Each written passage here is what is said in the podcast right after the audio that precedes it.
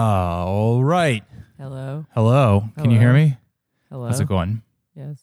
How's it sound when you s- speak? Oh. Oh. Ah! All right, I think we're warmed up.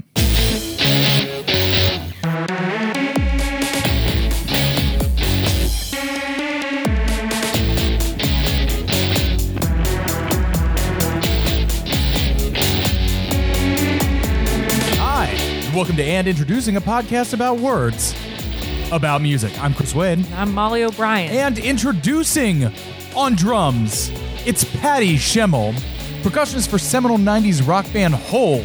Along for the ride with fellow grunge icon Courtney Love, Patty brings us a story of fame, addiction, despair, and the seedy streets of Seattle and LA through her memoir, Hit So Hard. It's so hard. Did this memoir hit hard for you? Oh yeah, baby. Are we in for a good good uh, ep? Oh yeah, it's a classic classic, and introducing topic. It's a rhythm musician. rhythm, rhythm section musician. This actually goes back to our very first days. I mean, he- this is- has a lot of the stats of Duff.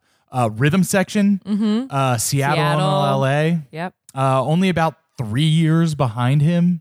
Yeah, which is crazy to think of because she's in a completely different universe. Like milieu, like uh, Although Guns N' Roses and Nirvana certainly had their uh their like a little crossover. Yeah. yeah.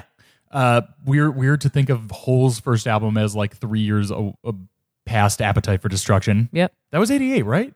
Uh 90. So yeah. Uh, eighty seven. I was, I was more. oh, right. 87. Oh, I'm thinking of the uses your solutions. yes. Use your solutions. Use your solutions. It's a good advice uh, for SAT taking, I yes. guess. Yes. Uh, but use, using your illusion is more about Guns N' Roses. Or like how to clean your contacts. use your Use solution. your solutions.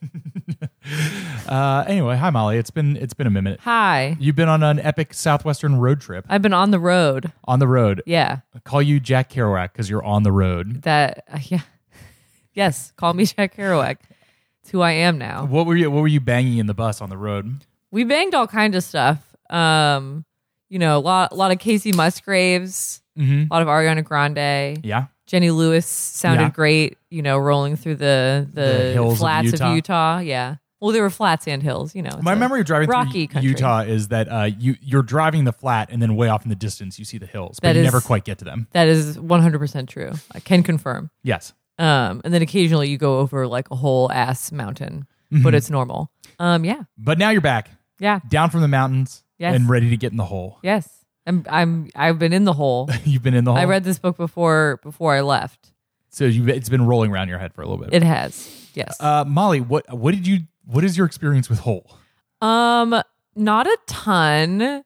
Was definitely more, at least as a youth, more uh, aware of Courtney Love as a celebrity, not as a Mhm, musician, mhm. because like she was definitely running through the cycle of like the MTV almost like legacy character because she Yes. is like a character more than she is like a person. Mm-hmm. Um, but I hadn't really listened to whole music until like a few years ago, and I love it. I mean, it's fucking great. Yeah, that's basically my uh, I don't know. appreciation of it. Like you start watching MTV, you're getting into that world around, um, you know, the year 2000. There, she's basically like one step away from like being a VJ on there. Yes. It's like guess what Courtney Love's up to now? Now, Yeah, well, she did. She did her infamous twenty-four hours of love on MTV Yes, Two, yes. which I was aware of. I was definitely just aware of her as like a tabloidy type of figure of like Mm-hmm. she's you know flashing someone on Letterman. I guess the someone would have been Letterman. yes. Um, you know, she's saying saying crazy stuff. She's, I mean, she's a, and she's also been referenced in about seven or eight at least of the books that uh, Yes. we've talked about. She's just she's an unforgettable woman. Um, Um, definitely insane. Yes, and so you, you're introduced to her if you're, I guess, around our age uh, as a tabloid figure. Yes. and as like, oh, Courtney Love, she's a crazy person. Yeah. or and then maybe a little later you get introduced as being like, oh, she's like the Yoko of Nirvana or Yeah. something. Yeah. And then a little later, you get the nuance of being like, actually, she's an incredibly talented and competent And artist in her own way, and Maybe, maybe, the, better that like honestly, like maybe Hole is better than Nirvana. Whoa. well let's talk my experience of whole is it, as a band is basically like uh, again not much of a deep dive but uh, celebrity skin Yeah. slaps yeah. uh, violet slaps Yeah. Hole in general is the absolute most. Pl- I don't want to call placeholder music as the music is placeholder, but it is like the definitive signifier of like girl in the 90s Yeah. either being or doing something rebellious. Yeah. If you're like making a movie in 1997 or 8 and you're like this girl is a rebel, Yeah. you're like slap some hole on the soundtrack. That'll get the point aco- across. And I mean the styling is still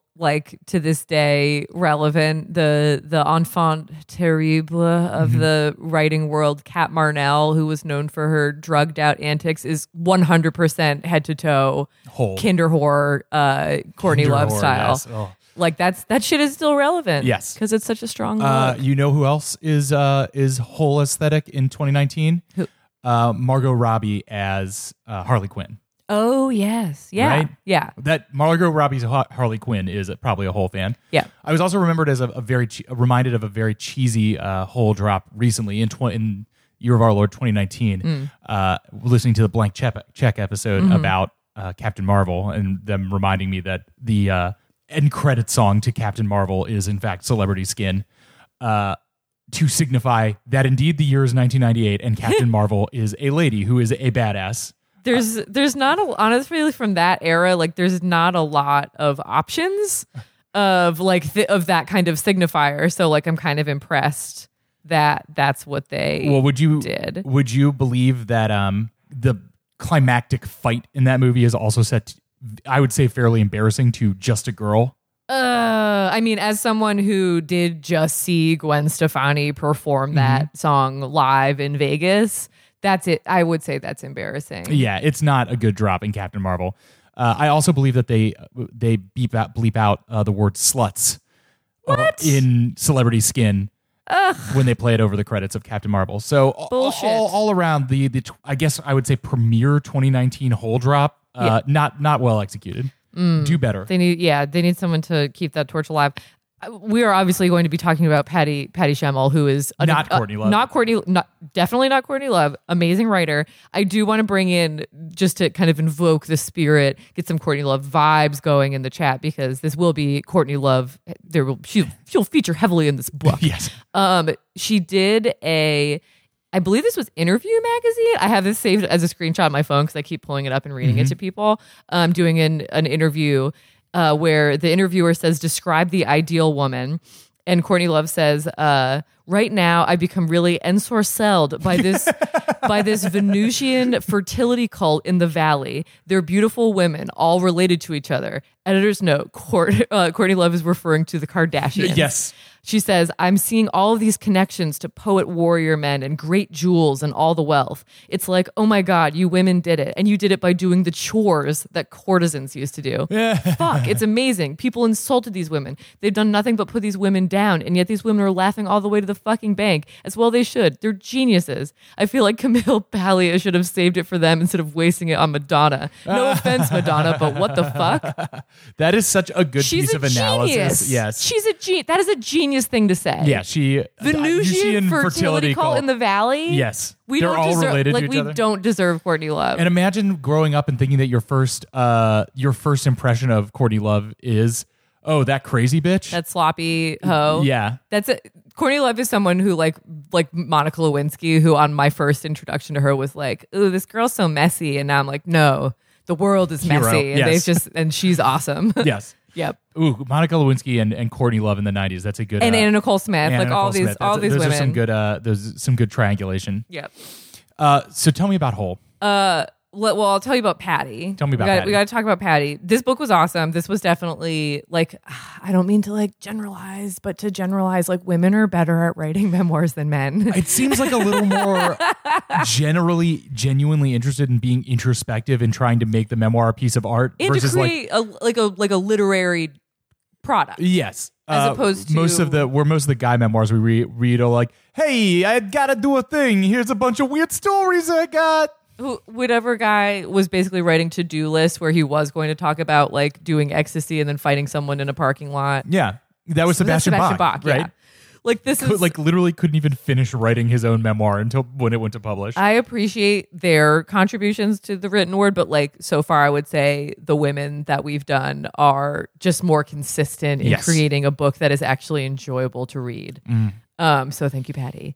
Uh, she starts this book. So let's get into it. She starts this book. She says, I was born recovering. um, so she was born uh, 45 minutes north of Seattle um, to alcoholic parents. Right. Uh, her mom was an alcoholic wife of the 1950s, as she says, who met her. Uh, she was already married and then left her husband for someone she met at an AA meeting. Oh God. And then they had The 13th two step. siblings. And is that, oh my God, that's what that means? I believe the thirteenth step is hooking up with your sponsor in oh my God. in AA uh, parlance. I had no idea. I just Uh, thought it was like get drunk again. Uh, no, um, I believe in AA like slang. It means like hooking up, hooking up with your sponsor, uh, which makes it an extremely trashy name for that for that extremely trashy bar. Yeah, yikes. Um, so Pat, like Patty, grew up with her parents being like super involved in Alcoholics Anonymous, hosting meetings, like traveling to host other meetings, and meanwhile she has her first drink at age twelve, Okay. which is a uh, double Bacardi and Coke. And Interesting to notify that it's a double Bacardi and Coke because at twelve, what do you know what do you about know about measurements? doubles? I don't know. He, he dumped two glasses of something in it. Um, and so she says like she she's like feels like a very like awkward person and she has a lot of like basically like aggression and no way to channel it. So she said that when she drank for the first time, I was finally free of my body, free of myself, everything that made me me, an insecure, fearful, clumsy, socially awkward redhead and very likely a burgeoning lesbian. Yeah, I feel like that uh that narrative uh, rings true for many alcoholics of like, oh, finally, finally something that makes me feel like me. Yeah, or just like not like so damn uncomfortable all Right. the time. Um, she gets into drums by playing in her school marching band. She Cool. says, uh, "I feel like that's a that that is probably the number one way that drummers, at least who grew up in like the eighties, Look, it's- seventies and eighties, got into drumming. It's n- sometimes hard to get access to drums. There's just so many of them, and they're so big, Yes, and loud, yes. and you, can't, play get- them in the house. You really can't play them in the house. yeah. The band room really does become a sanctuary, Yes. or the football field, or whatever. Um, I believe I remember when I uh, when you know my parents were trying to encourage me to play an instrument. They were like, "Pick an instrument. You can play any instrument you want. Mhm. What do you want to play?" And I was like, "Drums." And they were like, "Any other instruments? Absolutely not." That's too bad because the guys who ended up playing drums like in the school jazz band were always like the hottest of the like band geeks because they like hit stuff. Uh, I would say tragically though, uh, and even more nerdily, it wasn't because my parents didn't want the noise of drumming. It was because they didn't think it would look as good on college applications Oh my god. Well, as much as uh, pi piano and clarinet. ah yes, the, the wonderful piano. Yeah. Um God. Can I share a coun cancelable fact from me? yes. Uh, I played piano for a while, and then I wanted to take up a second instrument so I could play like a band instrument, so I could join the band. Mhm. But I had no real desire to do any other thing, Mm-hmm. and uh, or, or or like direction for any other thing. So I took up clarinet because in seventh grade I was really into Woody Allen, and Woody Allen played cl- clarinet. oh shit. I mean, at the time, I'm sure that seemed totally reasonable, you know. Yeah. Got to emulate your heroes Yes. no matter who they are. Well, we I didn't. We know. all know now. I was like eleven or twelve. Yeah. Yeah. Um, so she said uh, ab- about playing drums, I had all this aggression and I needed to channel it. Drumming is a blood sport like boxing. Yes. And part of the de- developing the necessary the necessary stamina is to teach yourself to play through pain, something that women do particularly well. Hmm. Um, so she's growing up in, you know, semi-rural-ish uh, Washington. Pu- Puget Sound area. Uh, she goes to Ragers in the woods with the other children of divorce in town. she starts a band called Milkbone. Oh my God, that's a great high school uh, name band. She said, uh, everybody loved us, even the goths, which was surprising considering we had sort of a B 52s vibe. um, Oh God, I want to go to a a ra- wood rager with like goths and punks outside of Seattle in like 1982. that is the time and the place for sure. Oh man, Um, could you think we could throw a theme party that is that theme? Seattle Rager? out Wood- suburban Seattle Suburban Washington rager, Rager. uh, punk goth rager 1982. I'm only getting as far as like burning like pine scented candles, but we can work I'm out the thinking of a lot of like corpse makeup and flannel. Yeah. No, that sounds good. Um in 1987, she's 20. She gets her first girlfriend. She immediately moves into her place in Seattle. She is in a band called Doll Squad, which is Another, another, great band name. Yeah, she's honestly her band names are pretty decent. Yeah, I mean, if it goes from from Milkbone to Doll Squad to Hole, I mean, Hole is there. I, I don't want no spoilers. Sybil, I think s- then she ends up in one between those called Sybil, also pretty good. which is not horrible Ah, Hole is one of those band names where like you kind of can't believe that it took that long until to, the early nineties. to for somebody to name a band Hole. totally um and then so she's just like she's in seattle and she basically it's one of those things where if you're in this sort of mythical scene right Mhm. like to us it's like whoa what the fuck and to her it's just like yeah, Yeah, i it's don't whatever. know like lane staley was hanging out like i met kurt cobain and like we started hanging out he was like a nice guy we all kept going to Mud Honey shows and being like, yeah, these guys are okay. they she's like it would be a night would be like you'd be in a parking lot drinking and like these guys would come up to you and be like we're in the band called screaming trees and then you'd go see them open up for beat happening like Sure. that's just fucking at one point she gets in a good you would like this she she Does kind she of talk makes about beat happening? she makes fun of the olympia washington scene Oh, yeah, and, and those just being nerds. like so cozy and cuddly and like Yeah. why does everyone want to hug each other all the time it's the the higa of part of punk rock. Uh, I do love fucking beat happening, but I I can imagine uh, thinking that those guys were incredible nerds yeah at the time. Here's a little uh, beat happening to It's cute. to uh, to set the scene. Also, just because we've never played it on this, and I do love these guys. I mean, christen man christen it uh, incredible DIY values and spirit. Yep. Uh, you know, that helped set the scene, stage for that scene. But yeah, if you're like a fucking punk rock lesbian from Seattle and going to, s- to see these she was a guys, like, construction worker at one point. yeah, Yeah, you she's just go like, see "What these is guys and it's like a bunch of college radio nerds in sweaters playing music like this. this?" Yeah. I said I like you, she said that she liked me, and we could be friends. Friends in a special stupid way. Nice. Anyway, Th- that's I the won't do all style the of- that's whys on this, but That's the style of music that like I, I bet the scene like it made a lot of sense, but that is literally the same sound of like college my college bands, except everyone paid like two hundred fifty thousand dollars for the privilege of like starting one of those bands. uh, I wish that any of the bands that I were ever in could have been this a- as actively shitty to, as to make something as sublime as this. Yeah. everybody was just like a little too good and a little too self conscious to like really Mm. Gotta be dig dumb. into this level. Gotta, Gotta be be, dumb. God damn it! You just gotta be dumb to Gotta make be good dumb. music. Uh, and so she's like in this scene playing drums, and like as is the case for drummers, you know, pop, rock stars or pop stars have like generally, I think, seem to like seek out their path in life. Mm-hmm. And drummers, it's like, hey man, like you free to play my band? yeah. Like yeah, you you want to join my band? Well, And you're yeah, just like, drum- yeah, I don't know, fuck it, sure. Yeah, drummer. That's the rhythm section though. It's like drummers and bassists are just like around. Guns for Hire. So Yeah. Kurt recommended he had heard Patty play Mm-hmm. and recommended her to his wife Courtney, who was looking for a drummer. they for were her already- band. They were they- already a band. They had But- already had one album. Hole. Yes, Oh. Uh. Okay. So this would have been like ninety one. this is ninety one. Okay. yeah. Great. Yeah, Um, when did does it say mention when Courtney and Kirk got married? Did they get married when they were like nineteen or something? you know, Courtney was actually like kind of a normal eight. Like I think by the because I was wondering this because I thought in my head like she, when she had had a baby, she was super young, Mm-hmm. but like she was in her late twenties. Um, I don't. Let's find out when they got married because I actually don't know. Look it up, Molly. Look it up. Thank you. Look it up, Molly. Look it up. Woo. Look it up, Molly. Look it up. Why is this Look taking it up, so long? Molly. Look- 1992. Okay, so, she we're was, like- already yeah, she was like twenty eight almost then. Yeah. Mm, wow. Yeah. Good. Normal. Um, so yeah, he recommended Patty, and Patty had ob- obvious, obviously already heard of Courtney. Um, she said Courtney was already notorious and surrounded by myth. She was Jerry Garcia's ill- illegitimate daughter. she was the heir to the Bausch and Lomb Corporation. She'd burned down a house, but made sure the cats got free. She was certainly no one you could forget, even if you wanted to. Um, Good. Good myth making around Courtney. yeah. And then, so Courtney's sort of, I guess, reassembling her band at this point. So she needs a bassist as well. So they'd done one album, then the ba- band had kind of broken apart. Kind of and now she's exploded getting it a little back- bit. back together to get the second band. Yeah. And her listing for looking for another bassist, a Oh, God, I bassist fucking who love these. who ended up becoming um, Kristen Pfaff.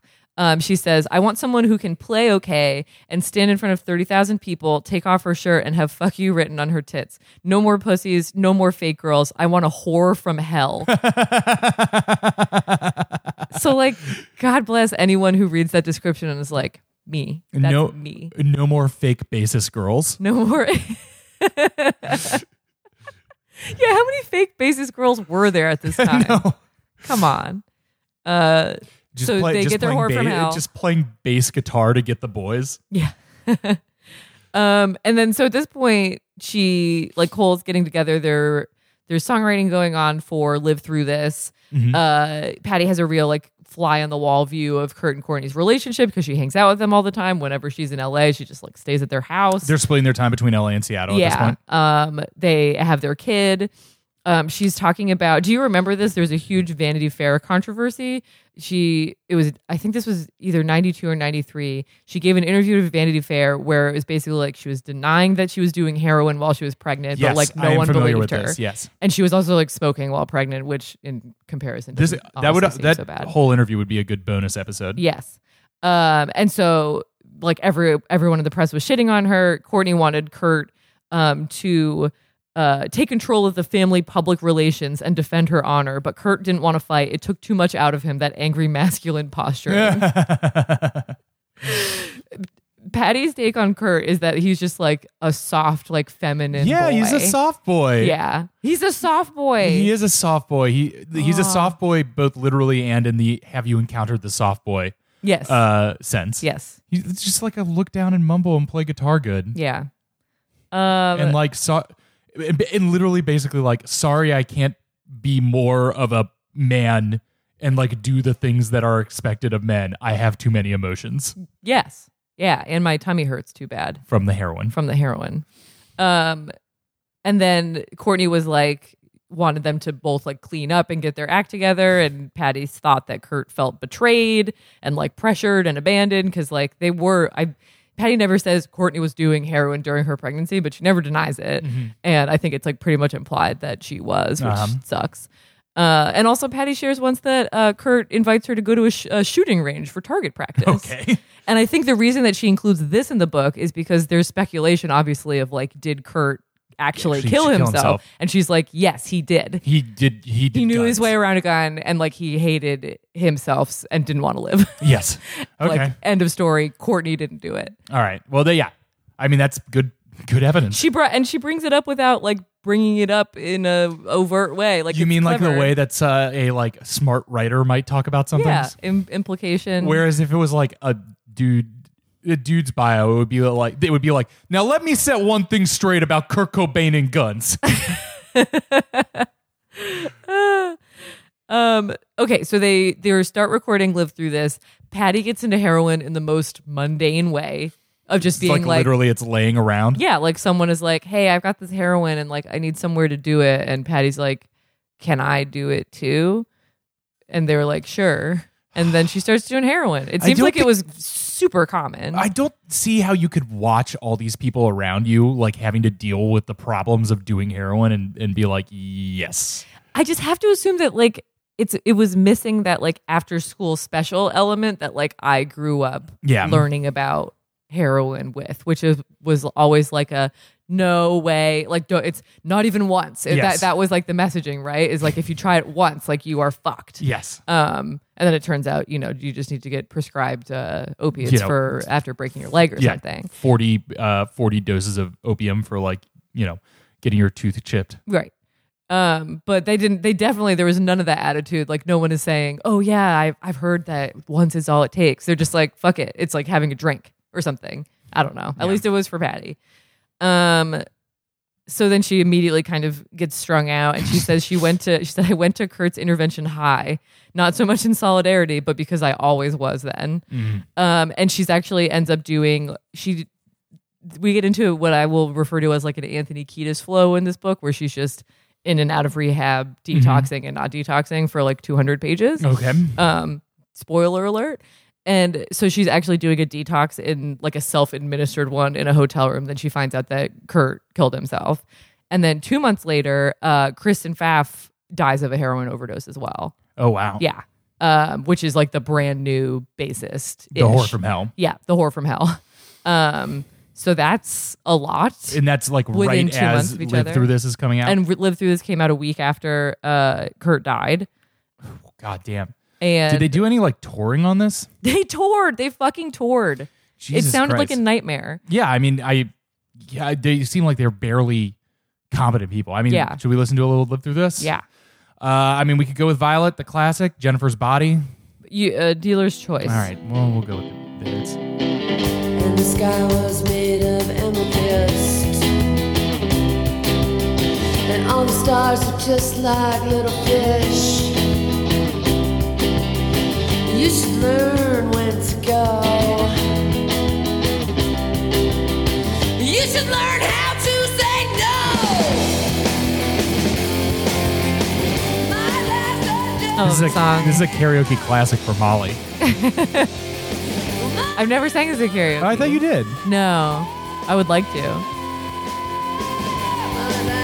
I mean, great drumming, Patty. Yes, But like Courtney Love's voice is just like iconic. Ugh. it's a She's great a rock range. star. Mm-hmm. Never want it again. I mean, having to play this kind of music uh, while in and out of uh, you know heroin addiction is absurd. Yes. And Patty's thing, which I I find common in these books, is like I, I won't be high when I'm like playing, like Mm-hmm. if we have like a gig or if we're recording. But then it's just used as a reward elsewhere. Yeah, I was all violent. Anything else from Live Through This? no, I'm just playing the song. We can go on. Um, yeah, no, they, they tour, like a world tour, like right after. Um, so Patty's describing Courtney's presence on stage, which is erratic. She said sometimes she would stop in the middle of a song to dive in the crowd. Sometimes she'd bring a member of the audience up to walk them through the chord progression of Miss World. and have them play. yeah, Patty. That Patty rocks. literally started keeping a newspaper at her drum kit because, like, sometimes she would just be sitting up there While Courtney did while a bunch Courtney of shit. would for like an extended, you know, minutes upon minutes of like fucking around. That rocks. But she's it it rocks. But she said she's like it's like embarrassing. Like it like you just feel like an, an idiot like sitting up there being like, when am I going to drum again? That's what I'm here for, I, right? gue- I guess it, it seems very funny to me. yeah. I, I mean, I get it, but yeah, that is a Yeah, very funny kind of a image to bummer. me. So like Cor- Courtney's obviously like I don't know how you handle this well, but she's not handling it well. Um Patty shares a joke from their makeup artist that who said that the best way to get Courtney's makeup done is to wait until she nodded off Oh my god! because she, then she would stop talking and moving oh around. Jesus! Um and Patty herself is saying of this time she said it was an odd thing to live like a rock star. No cash flow, but the chance to be featured looking bloated in the pages of NME. and she just go i mean she's from like a working class family Yes. and is absolutely going along with the concept of like you're getting kind of paid in experiences right. like you get nice hotel rooms and like meals comped and drinks and whatever but like there's no cash flow Yes. like there's no money the thing that we have heard from every single one of these people is like you get your like little tiny allowance from the label and then no have no money otherwise. yeah she got paid i think $6000 to record the album That's hilarious. Yeah. They're like s- so out of this world. Yeah, but she. I mean, she didn't question it at the time. She was just like, well, Yeah, what's, what's the $6,000, alternative? Yeah. Um. Okay, so they come home from tour. Patty starts hooking up with uh Kurt and Courtney's live-in nanny, Okay. Annie, Annie the, the nanny. Uh, one night, and so she she's like clean at the time, but then Annie's like she randomly announces one night that she wants to see what heroin is like. Oh god damn it! People are not smart during this time. no, it's, it seems very underinformed. yeah. No one is. No one's going to health class. I just guess sitting around watching TV one night, being like, I, you know what? I want to try this heroin thing everybody's dying Yeah, from. what's the deal? Um, so Patty gets she she actually went to rehab at one point during this period, and then it obviously slips right back. Sure. She gets a an apartment in Seattle, her first ever apartment of her own. She said, "My favorite feature was the original working icebox. I would use it for one thing only, and that was to hold a welcome home syringe full of my reward for those days when I was returning from a long journey. I felt very grown up." Oh my god, a vintage icebox. Oh, an icebox full of heroin. A little, a little chilled drug. just a nice nice little popper um this also this phase eh, kind of sort of bottoms out with her um, smuggling heroin on a plane to the northwest territories in canada for a promotional concert with Molson, with uh, Metallica and a couple other bands that they were flown up to basically the, top middle, of the world like the middle of nowhere, to Is play there like record a of this show? frozen. Yeah, go- Uh, Google it. Northwest Territories. Molson rocks Canada's Arctic. Yes, this would be like I Year guess, 1995. 95. Is there a video? Uh, what person in their right mind would believe that anyone would bring four bands and 500 people to party in their town? Well, some believed in Tuck. Uh, Molson USA spent 10 millions promoting and organizing the Polar Beach Party in Tuktokiatuk, Northwest Territories, performing with Metallica, Hole, Veruca Salt, and Moist to an audience of 500 contest winners and guests, plus everyone who wanted to come from the small Arctic community. Not everyone was happy with the Polar Party. The local Inuit newspaper's editor, Charles Tiza- Tizia, said he had mixed feelings. It's good for our economy, but I have concerns about the impact on mental and physical health, he said. Alcohol can be devastating for people up here in the Northwest Territories. Wow, that's a very reasonable man. yes. Oh my God. Yeah. Le- least of Patty's problems. But she said she wanted to be high to see her first Metallica concert. Um, she also, it's a, around this time that she gets uh, roped into a, uh roundtable discussion set up by Modern Drummer Magazine. Modern to Drummer do Magazine. a you know little chat about like women in drumming, and she finds that uh, her track marks won't stop bleeding. Oh, no. And so she's like literally sitting at the table with all these people, just being like, uh, this, uh, like Sheila E. is there, like expounding. Uh, I, w- I would like to be the publisher of Traditional Drummer Mo- Monthly.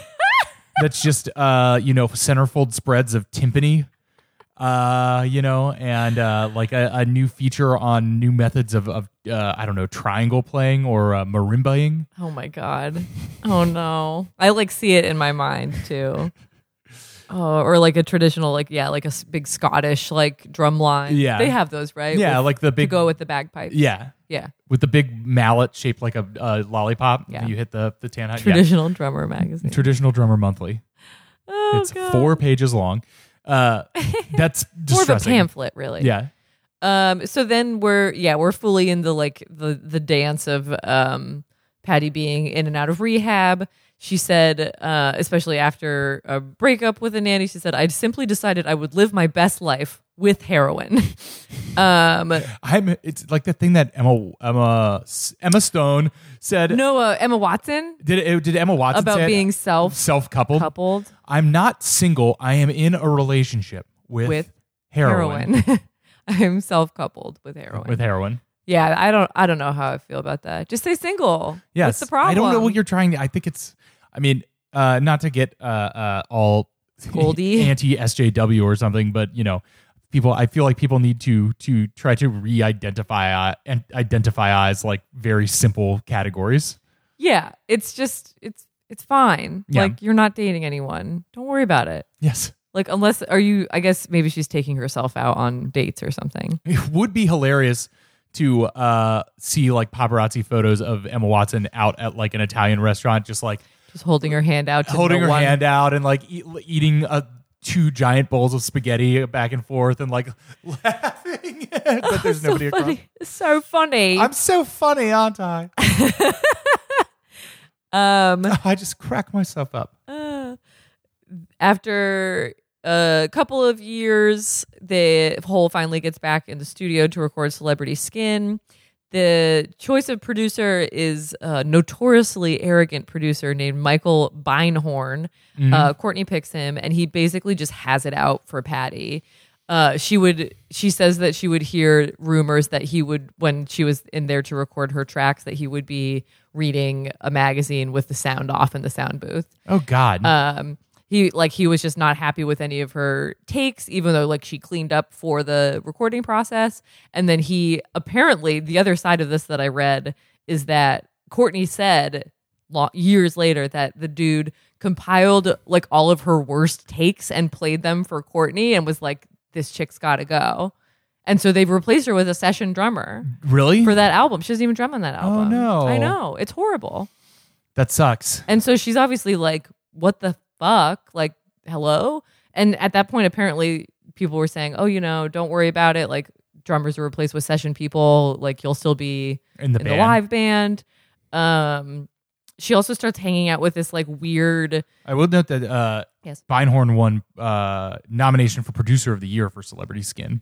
Really for a Grammy? Yeah, Grammy. Oh, I well. mean, Grammys mean nothing, but sure. I mean, he was he was well rewarded for his work of making her miserable. yeah, that's horrible. I mean, look, we got to listen to a little Celebrity Skin Yeah. because the song rocks. Oh, make me over. I'm all I wanna be. I mean, I feel a little bad that she's not drumming on it, but Yeah. the song is such a fucking banger.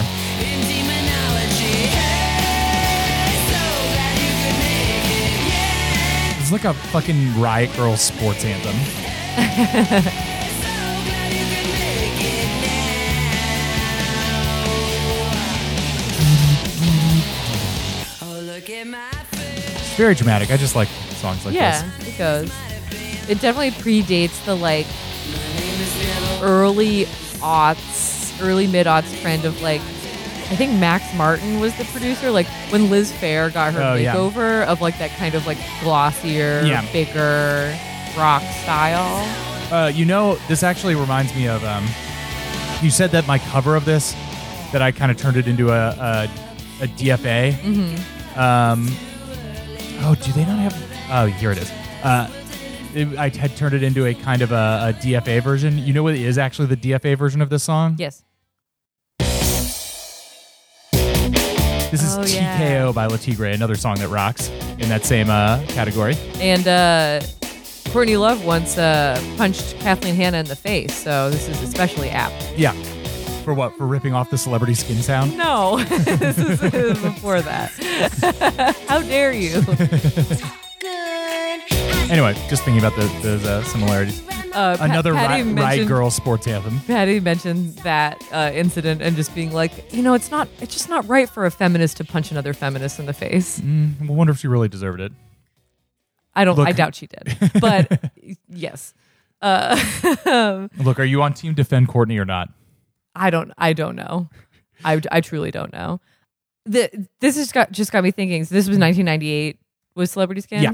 Like whole could have survived the late 90s rock band identity crisis because they just had such a strong Identity.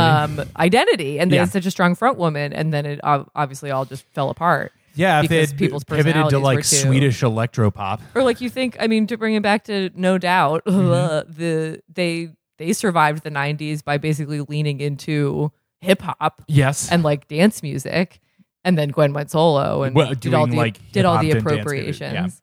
She apologized. Well, no, she didn't apologize. She recognized that she did all the appropriations in like an interlude when she was doing a costume change at her live show. really? At she was her just live like, show? she- I've just been so inspired by all different cultures, and like that just ends up in the way I express myself. I'm like, was she specifically talking about the Harajuku girls? yes, yes, Did, did we? Oh, you mentioned that you saw Gwen Stefani live Yes. in Vegas earlier. yes. Uh, it's ha- it haunts me still. She- so much to think about. I can't believe that she apologizes for doing the Harajuku thing uh, every show. But when I think about it, she at a didn't, apo- residency. she didn't apologize. She just like acknowledges that it was a thing. She also acknowledges that she got divorced and that she's not happy about that. well, it, in her defense, it was 2004, and we had not uh, learned about appropriation yet. We hadn't. We hadn't. No, We didn't know. we didn't know that technology had not been invented yet. Should should we have maybe given a little side eye to having four silent Japanese women named Love, Angel, Music, and Baby? Oh, the women actually had character names that they played. They did, yes. I didn't realize that it was that Like built out of a maybe- fantasy. Maybe we should have said something, and I th- I'm sure some people did. I'm sure there were actual like cultural critics who did. Oh, at the time, I, the I time. thought you were saying around Gwen Stefani, oh, s- be, being like Gwen, do you really want to do this? And I'm sure that there were not. Zero people. Yes, Everyone was like, honestly, Gwen, genius. Love it. you love it. Love it, Angel. Y- Music, baby. Oh no. Love Angel music, baby. anyway, back to back to this Yes. uh superior Yeah. band. And, uh, yes.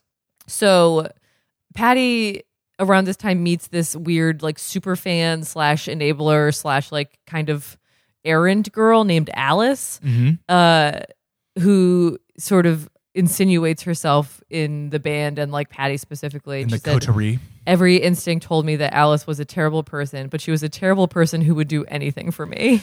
That's that's tough. It would be hard for uh for one to pull oneself away from that. Yep. Um, she also gets into uh, crack around this time. Be- Just be- once again, Oh. just because, because so, it's like- she was around it, and someone was like, uh, "Try this crack," and she was like, "Yeah, sounds good." Yes, it's great. It's crack. It gets you real high. She said, "I believe the combination of heroin and crack even me out. Crack is just coffee for dope fiends." I mean, sure. Oh I mean, if you, if you think you're just ratcheting everything up to 11, I would be worried about my heart at that point. Sure. Yes. Um, so obviously in this state, uh, Patty is not long for whole. She gets fired for real from the band forever. um, they do shoot an album cover together. She's on the cover of Celebrity Skin, even Hmm. Though she, like, doesn't play a literally has single never beat. played a part, uh, n- l- has never played in the live band or in the, uh, on the recording for yes, yes, correct.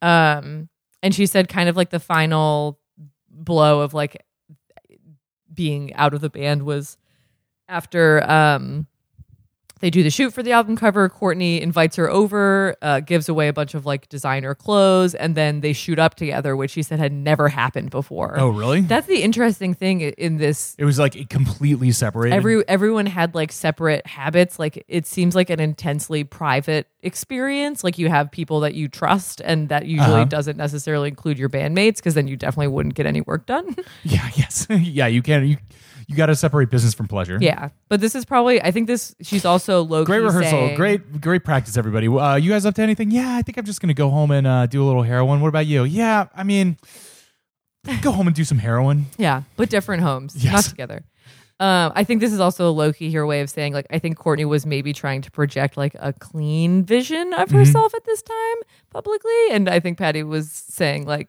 she wasn't. yeah, okay. y'all. Uh, So so, you- so you're saying like throughout this, you're you're having to like you think that there's kind of Cross-reference. cleverly like roping in like a little bit of of undercurrents of of here's look, Yeah. here's my vision of what was going on at that time. Yes. despite what you may have heard. yes, Uh, I like that. That seems uh, like uh, that's not often that you have had to do that for one of these memoirs. yeah, You would think that, I mean, maybe we just haven't hit the right ones, but there's not a lot of them that have been heavy on, like, quote unquote, the dirt, yes, um, especially the dirt as related to another person in the band. yes, yeah. And it's it's kind of only if you know about which I I guess she's assuming that one hundred percent of the people who read this book are interested in Courtney Love too. Yeah, th- I would imagine that the overlap of people who are like, no, I am a h- purely a Patty Schemmel fan. Yeah, but like at this point, she had been in People versus Larry Flint. She had had like kind of like a designer darling makeover where she was like going on Oh, red Courtney- carpets. Courtney Love, not she. Although Patty has gets a gets a taste for the finer stuff too.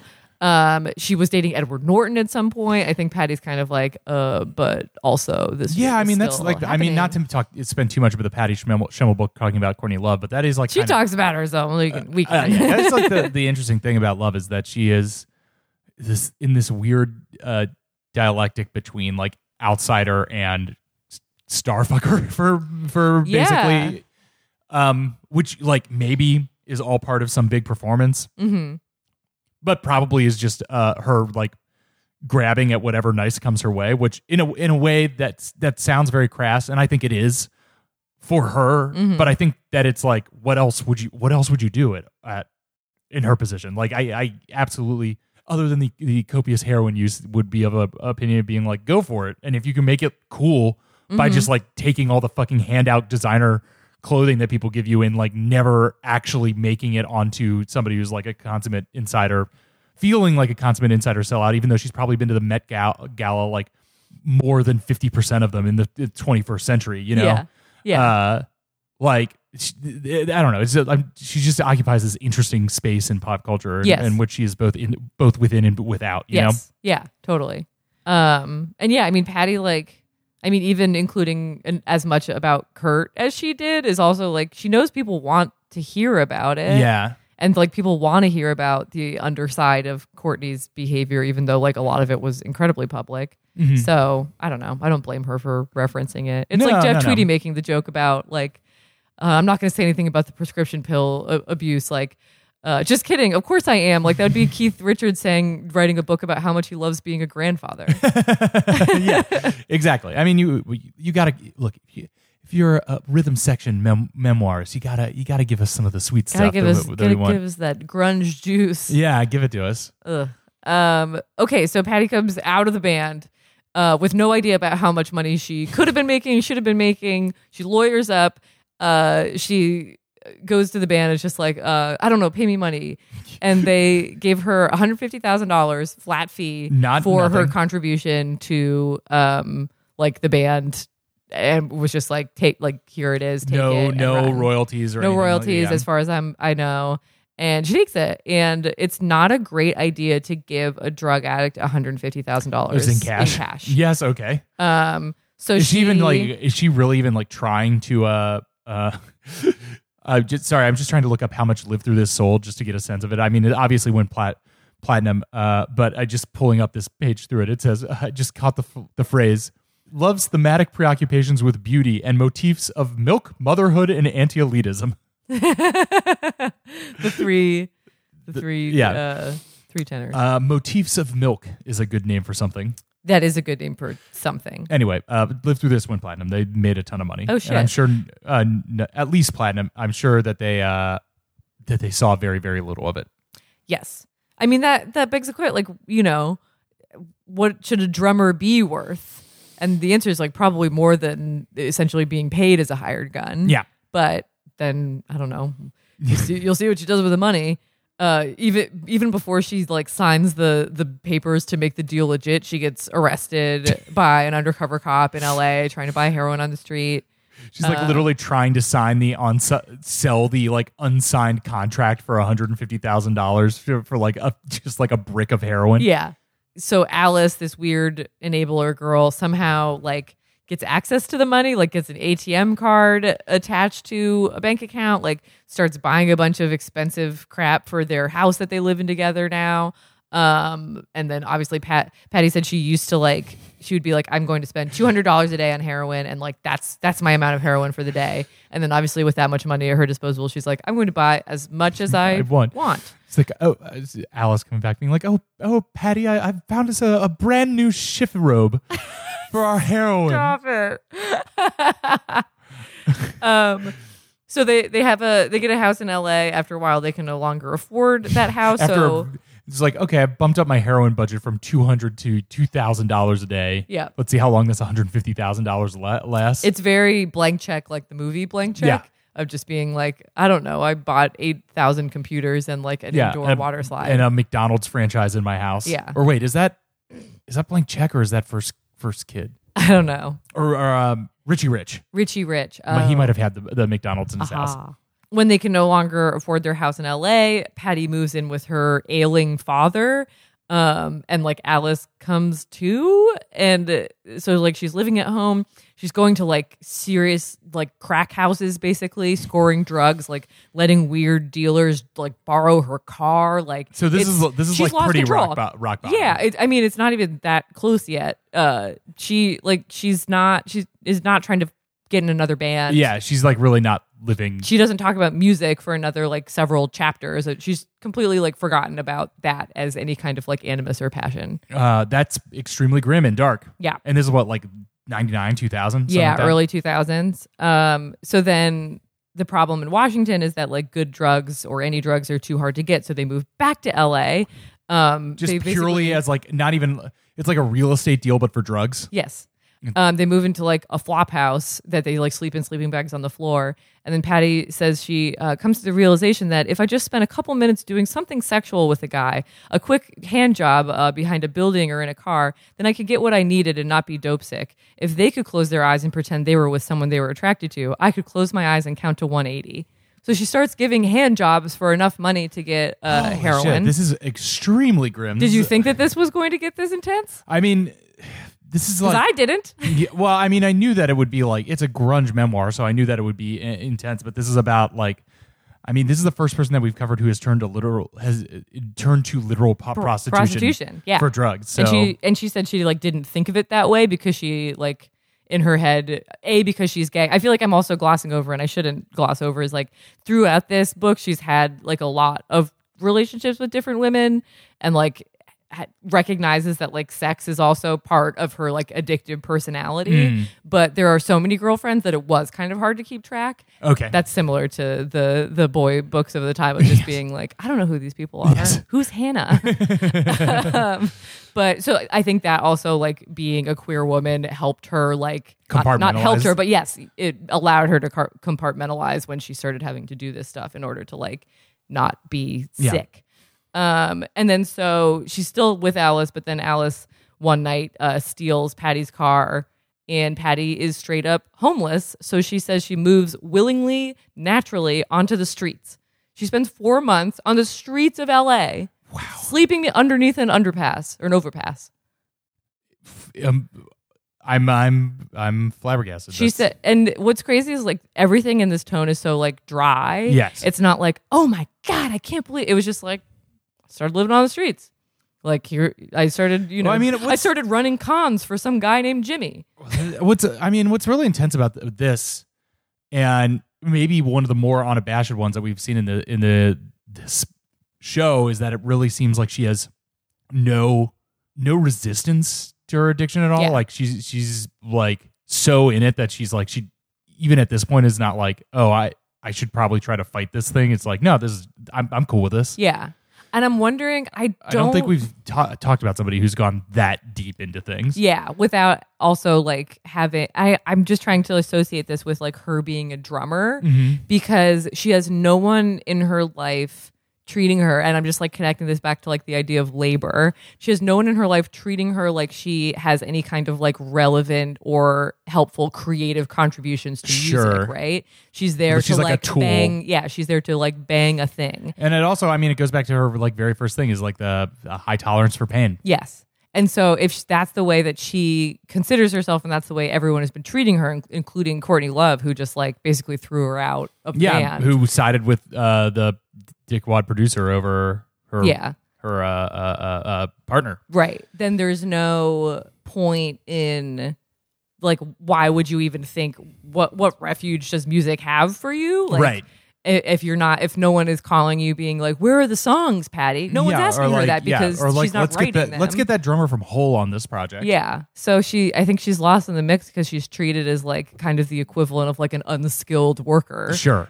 Um, I mean, she was treated disposably and now wo- lives disposably. yeah. Um, she said, and she said she never thought of like the old her, like she didn't think of that person at all during this time. Um, she, she starts having actual sex for money. She said, there is nothing I wouldn't do because I was completely dissociated from the acts themselves. um, she starts her sense of humor is so wild. She's talking about like being with a dealer at one point and a dealer's girlfriend asking her if she had an extra needle so the woman could shoot up. And she said, being a feminist, I handed her mine. Oh my god. And then like used used the used one oh my god. she was taught like she talked about all like goes into crazy detail about just like the absolute body horror of being an addict. Yeah, I, I can only imagine. Yeah. Um it's fucking crazy Yes.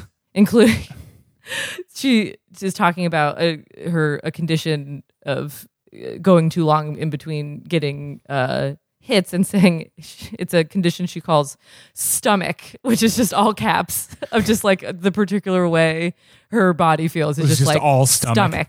Oh my god. Oh, Patty, oh, this is this is uh very grim. this is the grimmest shit. Anthony Kiedis wasn't sleeping on the street. No, he was not. He, he, he was lives going a to ve- Hawaii. He has a very charmed life compared to he this. was like eating, you know, avocados in Hawaii and yeah, um, swimming with dolphins. Yeah, so this is by far the the grimmest we've done since the uh, woman from the Runaways. Yeah. And it's, it's, it's women, man. So somehow she gets her, she like wrestles her car back from Alice. She moves home. This is in the like 2002, I think. She's in her early 30s. Um, and then she kind of like cleans herself up. She moves back to LA because Courtney calls again saying, like, I'm staffing up a band that is called Bastard. Okay, Obviously, no, um, I don't think you've ever heard a Bastard song. it didn't really uh, take off. Uh, nope. But at least it kind of like reminded Patty that she could play music. Like that yeah, was that, a thing. like that was a part of her life. Um, she ends up joining Juliet Lewis's band. Do you remember Juliet Lewis and the the uh, Licks? I I have the vaguest shadow of a memory that Juliette Lewis had a band. They got covered probably maybe outsized uh, outsizedly in Rolling Stone, I think because Juliette Lewis was like an actor. An actor. um so yeah, she just toured like with just them. like how fucking all the fake actor bands like uh uh you know uh, Hollywood vampires uh, gets written up and or like a stuff. J- I mean even like 30 seconds to Mars. Don't want to piss off the Mars hive or whatever. I, I know, but people actually really like People really like them. 30 Seconds to Mars, which is just it's so or It's like so you- distressing You know that- what the that- current day version of this is? That there's a Stranger Thing boy who has a, as a band, and just, I'm sure they have they stands. played gov ball this past summer. And Oh like, my god, honestly, is it is it like the hot boy? yeah, it's like the curly boy, Yeah. the main boy, But not the the the, not the, gap not, tooth. not the guy with the poster. Yeah, or no, okay. not the guy with the pillow that just says Steve. Right? Is that the one? I think it is. uh, for those who don't know what we're talking about, we Oh, uh, I'm so this- sorry you can't see this on the podcast. there was a uh, a tweet about this, but also we went to Target once and uh, there's just a, a pillow that's like that what that glittery sequins that just had a uh, an outline of Steve from Stranger Thi- Things with the the pretty boy's face in like glittered sequins on a pillow, and it just said Steve. like on the block pillow. block letters. And we were we were just imagining like if you didn't know the context for this, imagine trying to explain or sell what this pillow is. just a generic boy's face that just says Steve You know- on a f- accent pillow. You know how in Japan, like a lot of clothing will have like random Yeah. English phrases because like that's cool and exotic to them. Uh, it, I feel like that's such a like Japan ass thing to do, just being like Steve. It's just Steve. It's just the Steve pillow. yeah. You want this Steve pillow? Um. Anyway, actor bands Actor bands. they get too much they get too much press perhaps for the quality of their music. Regardless, Uh Julian the Licks still uh operational. really, Years active tw 2003 to 2009, comma 2015 to present. she got she got back into it. In May 2018, members of the band were tweeted tweeted that they were in the studio and working on new music. Can't wait for the latest release by Juliet Lewis and the Licks. Watch this space. Watch this face. Licks heads. Should we? Li- I mean, Do you want to hear some Juliet and the Licks? yeah. Well, th- narrate what happened with Juliet and the Licks, and then The thing that happened is that um, Patty relapsed like mid tour and started. She like admits she was like acting like an asshole. Basically, like she was just being really messy and didn't get have your her life fucking together. shit together. You're getting the second chance. You're touring with a famous actress. She's an addict. Addiction is a disease. I know, but it, at and like it's a genetic. certain point, like she, like- her, mo- her mom, her parents. yeah. I mean, I know I should be uh, sympathetic to it, but it's like when you hit the the. uh, It, it's just so frustrating when you like hit the hit the rock bottom so hard, Mm-hmm. pull yourself up, get a good opportunity, and then are like, yeah, That's way more, way Yeah, more powerful. I know, I know, I know. Um, Juliet, once she uh, confesses to Juliet Lewis that she has um, slipped up, Juliet is like basically like, "Have you thought of trying some Scientology?" Because Juliet is a Scientologist. Oh god damn it! I didn't even know that. Uh, I hadn't known it either, and she Uh, the tracks on their 2006 album Mm-hmm. are are things like "Smash and Grab," "Hot Kiss," "Death of a Whore," ooh "Mind Full of Daggers." ooh Gosh, should we uh, uh, listen to? Uh, um, let's listen to "Hot Kiss." okay. Off this.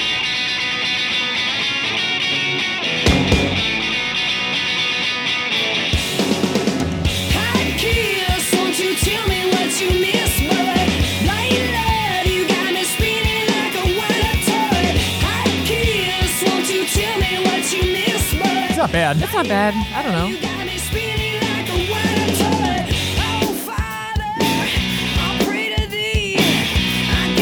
Kind of a budget Courtney Love, though. Yeah, I mean, I'm sure she's got her own thing going on. yeah. It's a little. Uh, yeah, it's it's very it's very like generic, uh, hot rock. Uh, honestly, they should maybe tour with uh, Jet. Yes, not Totally. not to slander them too hard. You know, as a, a band, I mean, this sound definitely was popular then. I'll give them that. They could sell this to a commercial. A band that I was really into, like around this time, I think, was the Donnas. Oh yeah. Did you ever fuck with the Donnas? Ah, now those were some real bad, badass girls. Uh, how about this? Uh, like maybe in this genre, but way way way way better. The Gossip. Oh, the gossip rules. The yeah. Gossip No, Rules. they they were like legitimately good. Yeah, I the mean, Donnas like- definitely felt like they were um, made in a factory. Yes, and that's the image that they tried to uh, project. Yes. Uh, but you know, it's around like 2005, 2006. There's like you know, blues rock, but what if woman Yes. uh, did th- did that? I think the gossip is like probably the. Uh, what if woman did blues rock? I think the gossip is definitely the pinnacle of that uh, genre of.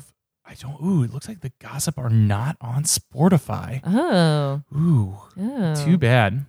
Now I'm just thinking of like the optics of in then versus now of being like, congratulations, girls, you're all in a band together and you're all going to be named the same thing. no, not your last name. We're not implying you're a family. Yes. You're all named Donna.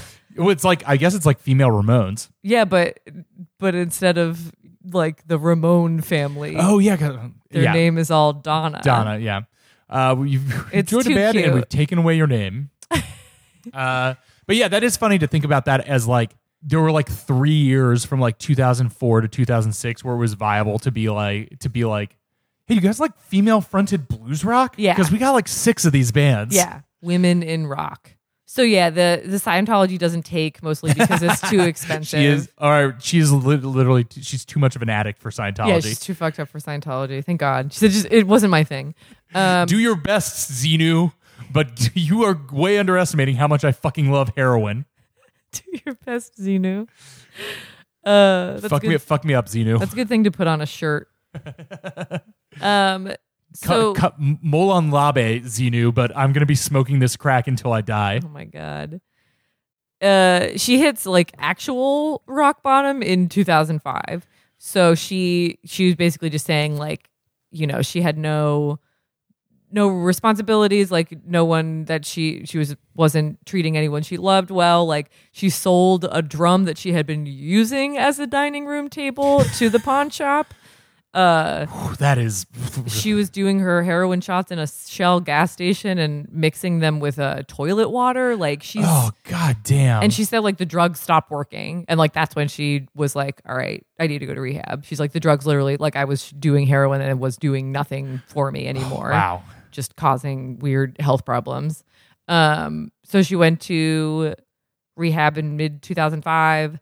The intake at the intake, she said she had estimated she'd been to 14 rehabs and did 22 detoxes since 1992. She she is a fucking soldier for the That's a the long grunge time. wars. That is a long time. she has been in the shit like way longer than most of these people do, and continuously the entire time. I mean, a lot of the guys, um, you know, who's the, who's the guy from Velvet Revolver? Scott Weiland. He's Scott Weiland, who came out of it for a long time and then went back in yeah, hard. or Chris Cornell. yeah, or Chris Cornell. yeah. but most of those guys like got out of the original scene had a fairly stable and if they went down went down hard later Yeah. to be doing it that hard for like 15 straight years Yeah. jesus christ Yeah. No, sh- she's a true like made of steel ass Yeah. person. It's insane. yes like and she said she does like she doesn't know why you know like kristen died and she lived yeah like she just doesn't get it she's got a high Or Kurt. she's got a high constitution score yeah i'm also revising i have no idea whether chris cornell actually did heroin yeah i think he just killed himself yeah but you know still grunge era Yeah. like uh trauma right life trauma. Um, so she uh she says in the program they call everything you lost the wreckage. The only way to get over it is to think of these possessions as things you lost in a fire. okay I just really I really like that line. Um so Eh? but she it seems like she doesn't even care about things no, but she doesn't have any like she sold all of her shit. yeah She's like, I sold drums that I like played on SNL. Like I'm never getting that shit back. yes And also Alice like went into a storage unit that they had together and like sold Just all of sold her it. like Grammys or whatever, like all of her awards and stuff. Oh. Um, so she's like getting back on her feet. Like she does the Oh, I, I would almost like to. do- If, if I was an investigative uh, reporter, I would do. I would try to do a piece on black market award statuettes Yeah. because there must be. I mean, we've talked. We've covered several people who have sold Grammys. Sold Grammys or lost Grammys. Yes, black Yeah. uh, black market Oscars, black market Grammys, Ooh, black that's a market good idea. Emmys. Um, if you, if anyone out there has uh, any leads on a black market Emmy or Grammy story, uh, let us have it. Yes, we want them. So she goes through rehab for a final time and like gets back on her feet. Um, she starts working at a dog groomer business, uh, and then is Very like wholesome.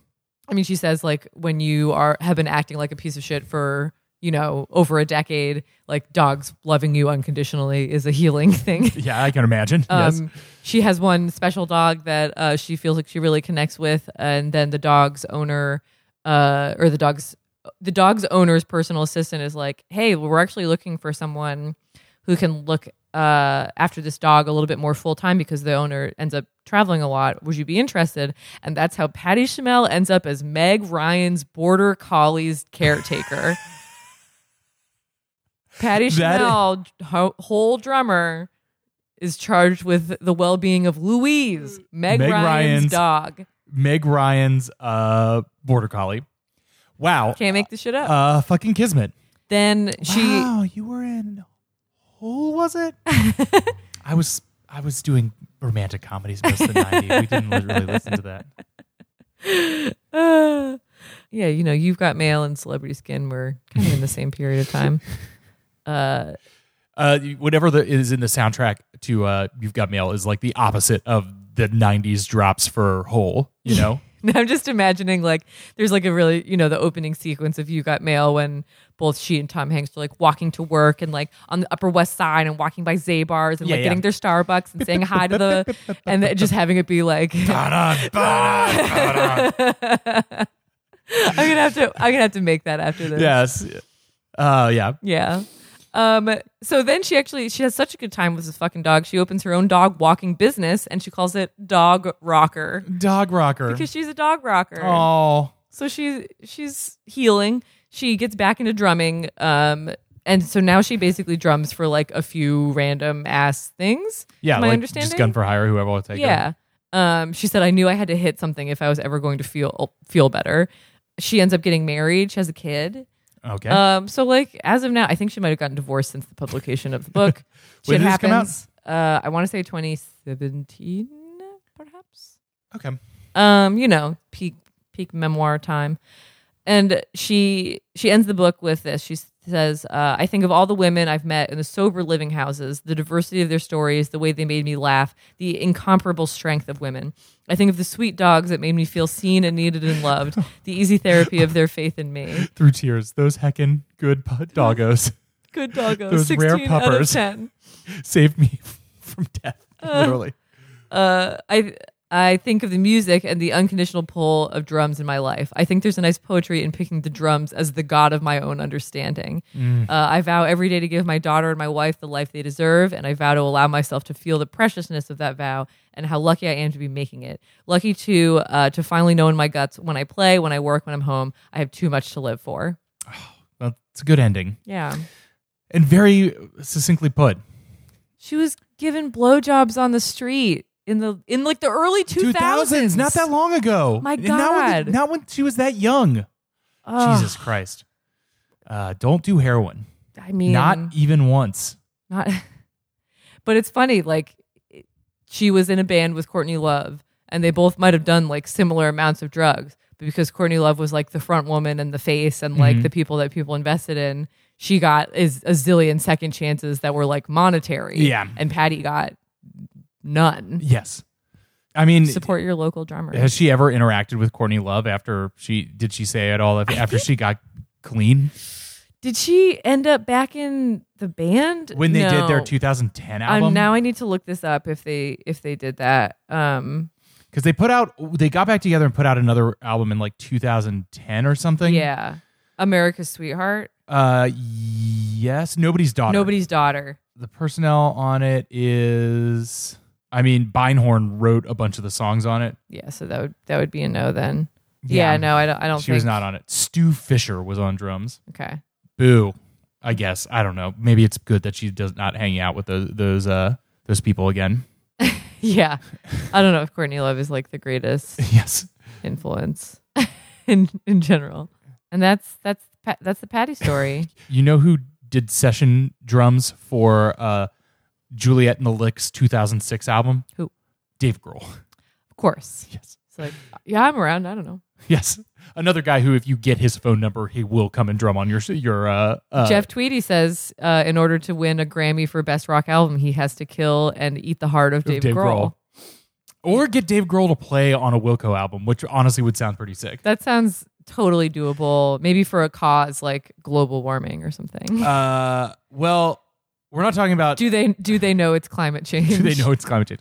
We're not talking about Wilco. We're talking about Hole, and we're talking about Patty Schimmel. Patty? Uh, well, that is was harrowing. Yes. The most harrowing since Sherry Curie from the Runaways. Since Sherry Curie getting uh, kidnapped and, and uh, uh, like almost, tortured, yeah, almost yeah. murdered. Yeah. Uh, yes, Why? Oh, Chris, why do the women have to go through this stuff?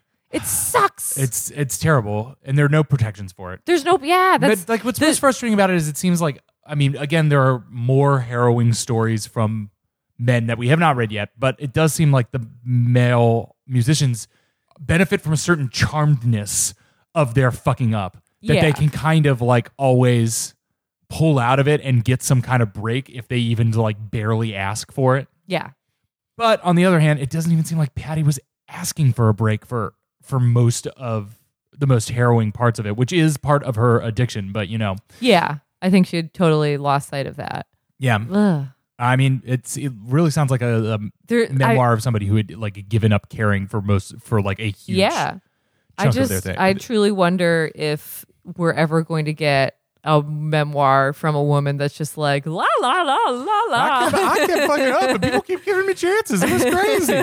I'm trying to think if even we've done somebody Maybe from a Courtney woman, Love. uh, who, who's even approached that. I don't know. yeah, no, it's it's hard. Yeah. Destiny's Child. Maybe They're just like you know we just love God and yeah. he's, he's our strength and Well, how do you feel about Hole now?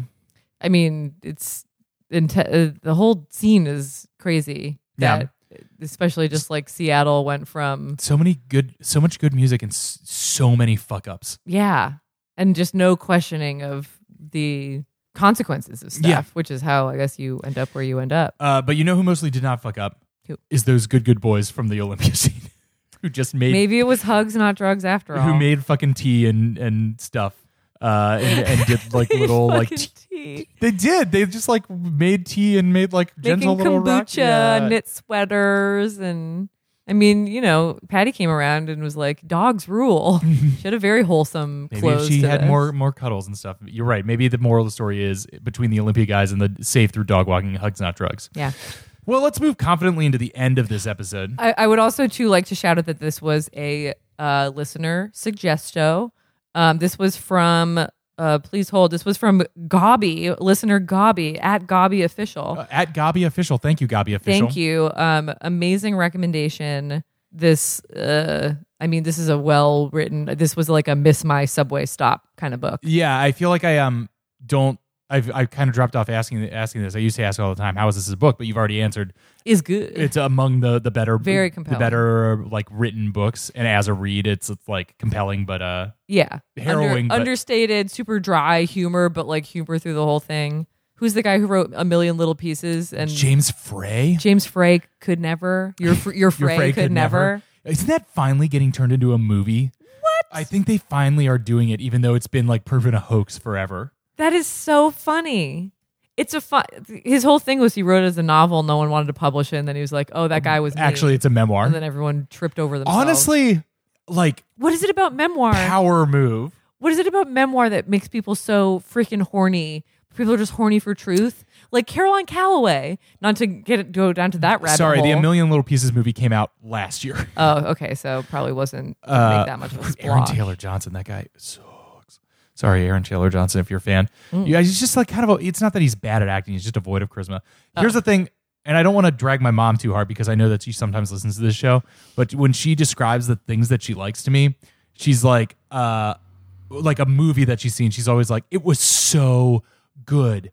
And it was based on a true story. And like the way that she talks about it is like the truer the story is based on, the better the movie. Mm-hmm. Because you can't have a better movie than something that is literally reality. Yes. And the more fiction something is, like she cannot engage in like sci fi and fantasy at Sure. all because that is fake. Yeah. And therefore, by virtue of it not being real, is less good than something that actually happened. Yes. Well, I think that's totally the attitude toward, Mm-hmm. and I think we are maybe slightly post memoir industrial complex, but like Caroline Calloway stuff of like if someone had just written a book, a fictional book about some girl who doodles off to uh, Yeah, yeah. you know and Oxford like to- got this bizarre Instagram fade and then fucked it all up. yeah. Well, that see that the fuck up is interesting, but because But it- if you wrote that as a fiction, it would but if be you're there's a fiction, people would be like, oh, whatever, I, Yeah. IDK. But it was if it's a real person to tie it Yeah. to, people are just looking for influencers, man.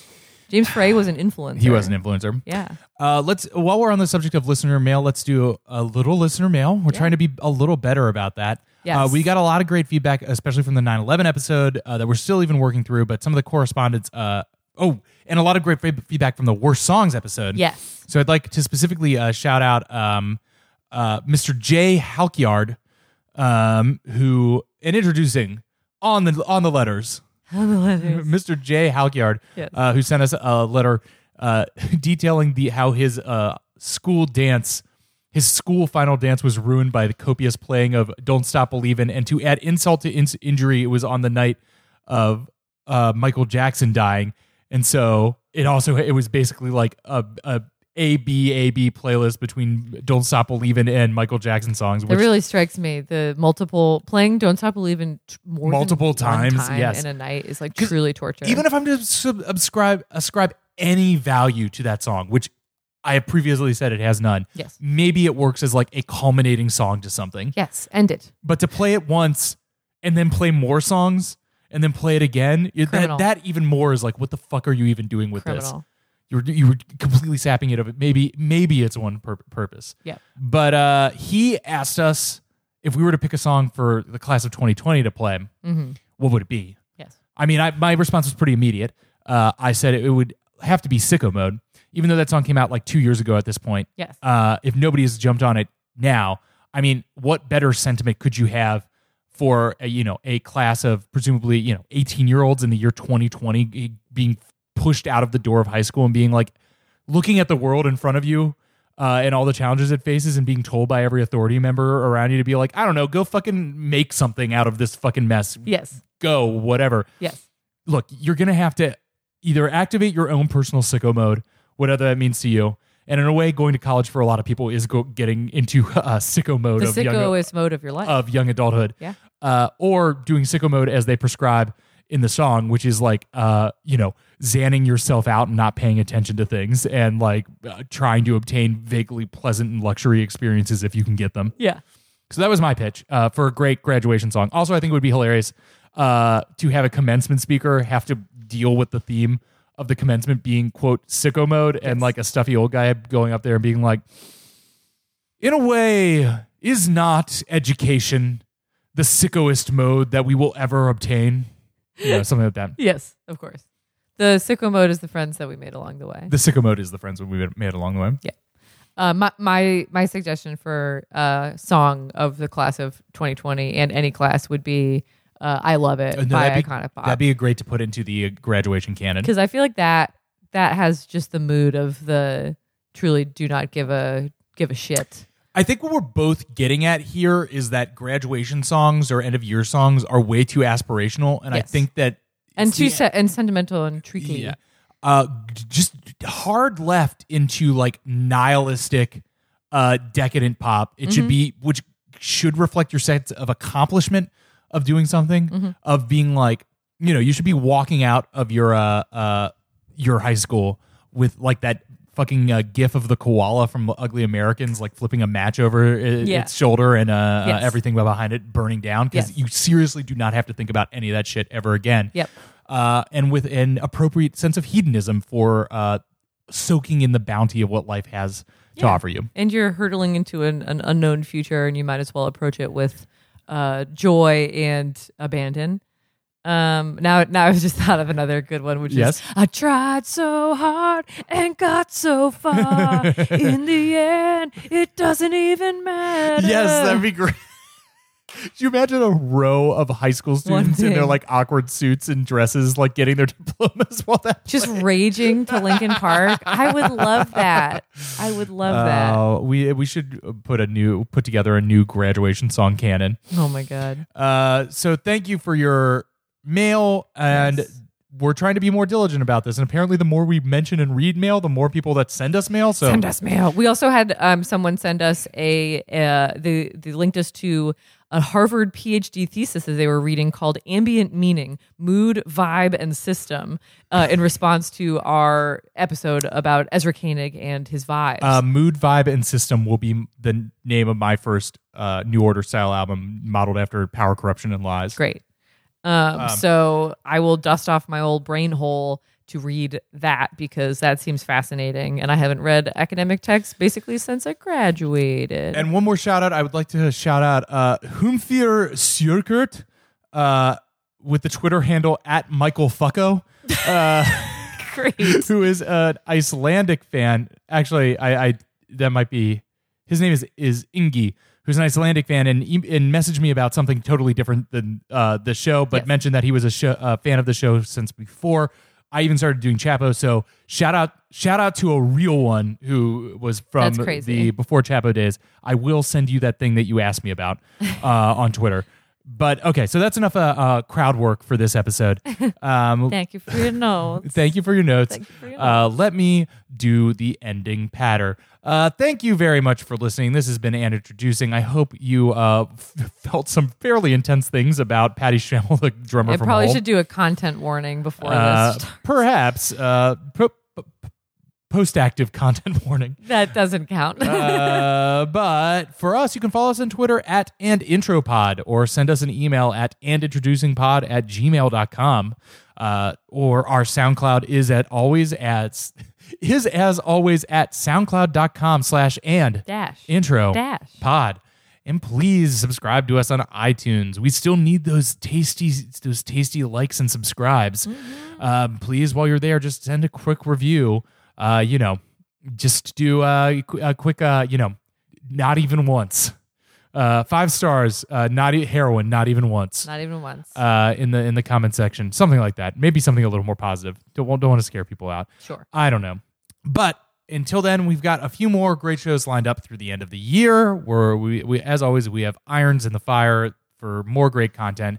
uh, thank hot, you hot, hot. all for bearing with us for a somewhat erratic release schedule. You are all the most wonderful fans for excusing that instead of uh, badgering us to put stuff Sorry, out. So, Uh, I had to go find myself on the road. I don't even know who I am without the, the feeling of wheels turning across the asphalt. and until the next two weeks, uh, we will see you in another two weeks. Uh, this has been and introducing.